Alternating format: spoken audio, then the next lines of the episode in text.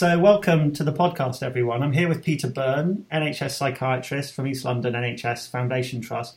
Peter's Pub Mental Health on Twitter. And Peter, you've got the, the most brilliant um, Twitter profile, I think, because you've got Stanley Kubrick as your avatar and you've got a, a scene from The Shining as your, as your header picture on Twitter. Um, so, you're a big Kubrick fan. I am actually massive Kubrick fan. I, I go over and over his movies, watch them regularly. So lucky last year, uh, would you believe the Curzon showed Barry Lyndon uh, in full 35 millimeter, absolutely beautiful. It was so good. I went again the next night. So yeah, I love that film. That's a real kind of standout picture of his for me. Um, yeah, yeah. I, I watched that on a plane on a tiny little 10 inch wide screen, I think. so maybe a, a 35 mil cut in London would be slightly better. It, it would, but I would watch it on any device. It's just such a beautiful film, full of ironies and, and full of tremendous sadness. But it, it's just the story of a life, you know, that wasn't lived. And you just think, yeah, this is. Uh, this is kind of a film about everything when you get into it. Lovely film. Yeah. So we're talking about Equally Well UK today, um, which is a really exciting new collaborative brought together by the Centre for Mental Health and Rethink and Kaleidoscope and all sorts of different organisations involved in it already. Um, and your um, conversation today, I guess, is focusing on one of your sort of subjects of interest, which is you know smoking and e-cigarettes in mental health. Um, so just to kind of put that into context for us a little bit, why do you think people living with mental illness smoke so much?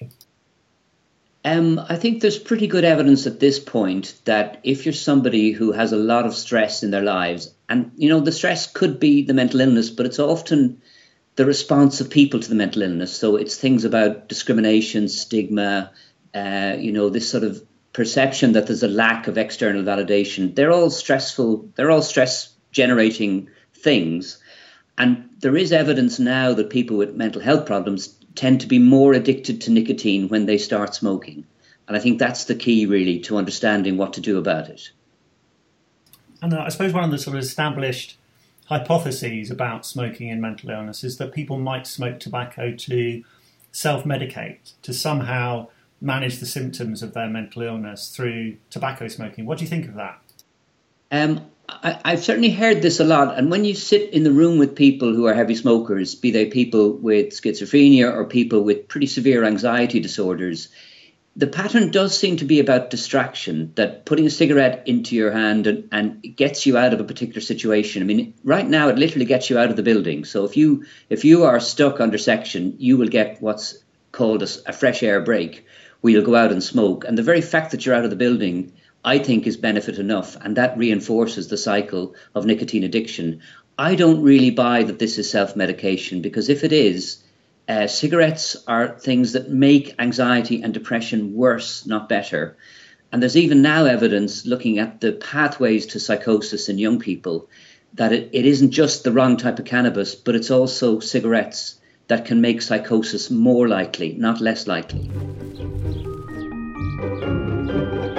we've done a lot in this country in terms of public health to bring down smoking rates over the last few years, and that's been reasonably successful.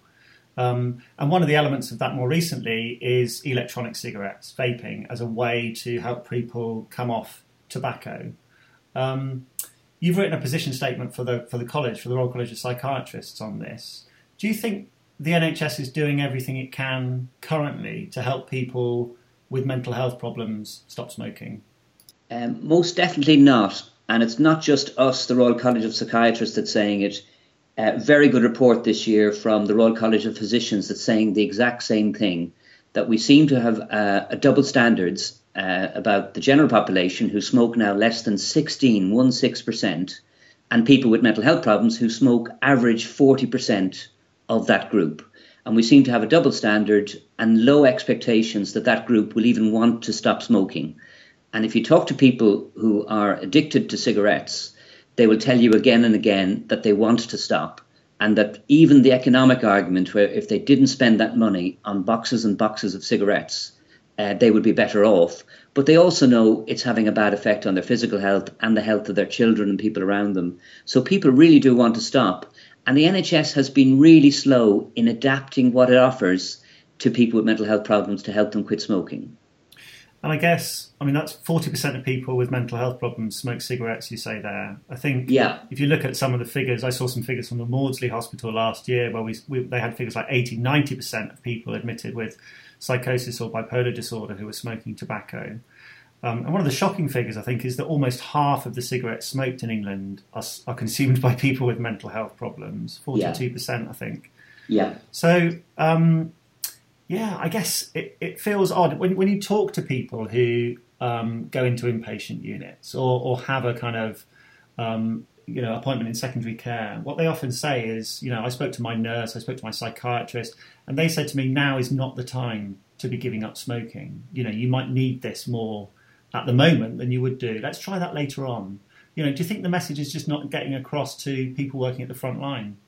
Yeah, I, I think this idea that it's all they have is such a patronizing idea because either it's a hospital or it's not. I mean, it may say mental health or psychiatric on the door, but if it's a hospital, it's about helping people it you know improve their health.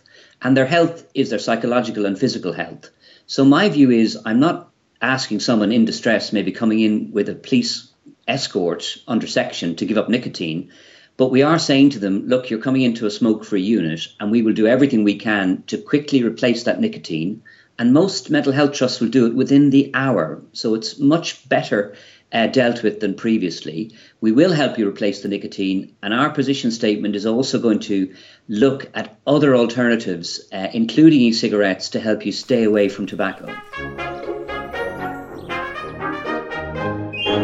We know that people are dying 15 to 20 years yeah. Um, earlier if they're living with psychosis in the UK. It, how big an element of that is tobacco abuse? Do you think? Yeah, well, there, there's two things about that. The first is very good data from NHS Digital that shows that pretty much every year since austerity began, so we're talking about 10 years ago, uh, the gap between people with, with severe mental illness and the rest of the population has got worse every year.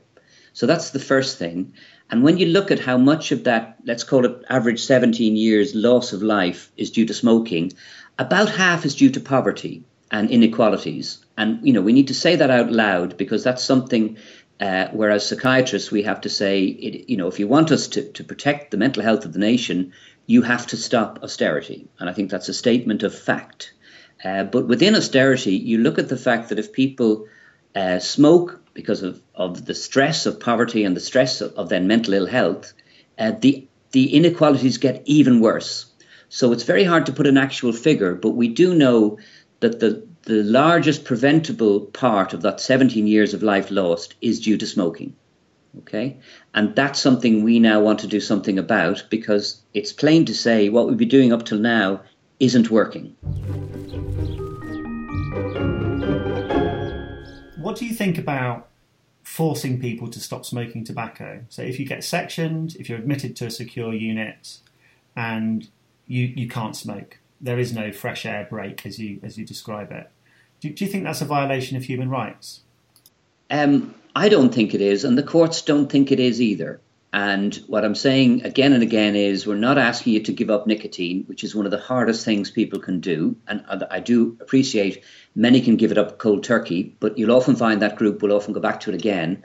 But no, your question is a really good one. Uh, we're not forcing people to into nicotine withdrawals because we're going to provide at least two sources of nicotine. Gum patch, there's an inhalator available the, on the NHS as well. And now with this statement, we're also looking at facilitating e-cigarettes for our inpatients, for our community patients as well. And I think that's that's the key really to collaborative working with people who want to give up smoking. Certainly, the feedback that I've received on social media um, from people is that the lack of vaping as an alternative is a big deal, and that would be received, you know, really positively. How, how long do you think it's going to take for that kind of message to get to units on the ground?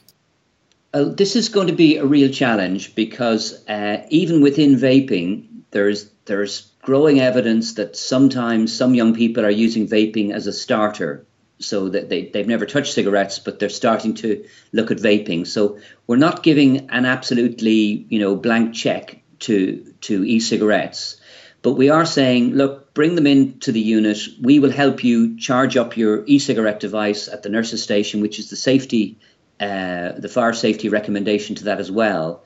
But I think we, we do need to be, as psychiatrists, more welcoming of people who have switched from tobacco to e cigarettes because they're so much safer than tobacco smoking on every level. And what we're also saying in this report is there is a drug called Champix Varenicline. It, will be Varenicline, not Champix, in two years' time when its license, its uh, generic license, uh, is is removed. And we're asking that uh, many uh, of our service users could ask their psychiatrist, their community nurse, uh, the team that they're working with, what are the possibilities of them starting this drug, which two weeks before they start quitting cigarettes will really help them uh, beat the cravings for cigarettes. Stanley Kubrick was a heavy smoker, wasn't he? I guess he had lots of mental health issues as well. and well, he, he died young. I, I don't think Stanley had a lot of mental health issues. I, I really dislike this industry that, that labels him autistic and, and says all sorts of stuff about him. Um, there's an interesting movie that came out just, just this year called Film Worker. Uh, about uh, actually Lord Bullingdon from Barry Lyndon, who worked with Stanley, Leon Vitali, uh, he worked with Stanley for the decades that followed his first meeting with them until Stanley died in '99. And you don't get a picture of a, you know, some sort of mentally unstable uh, person on the autistic spectrum. You get the uh, clear picture of a guy who is absolutely committed to filmmaking.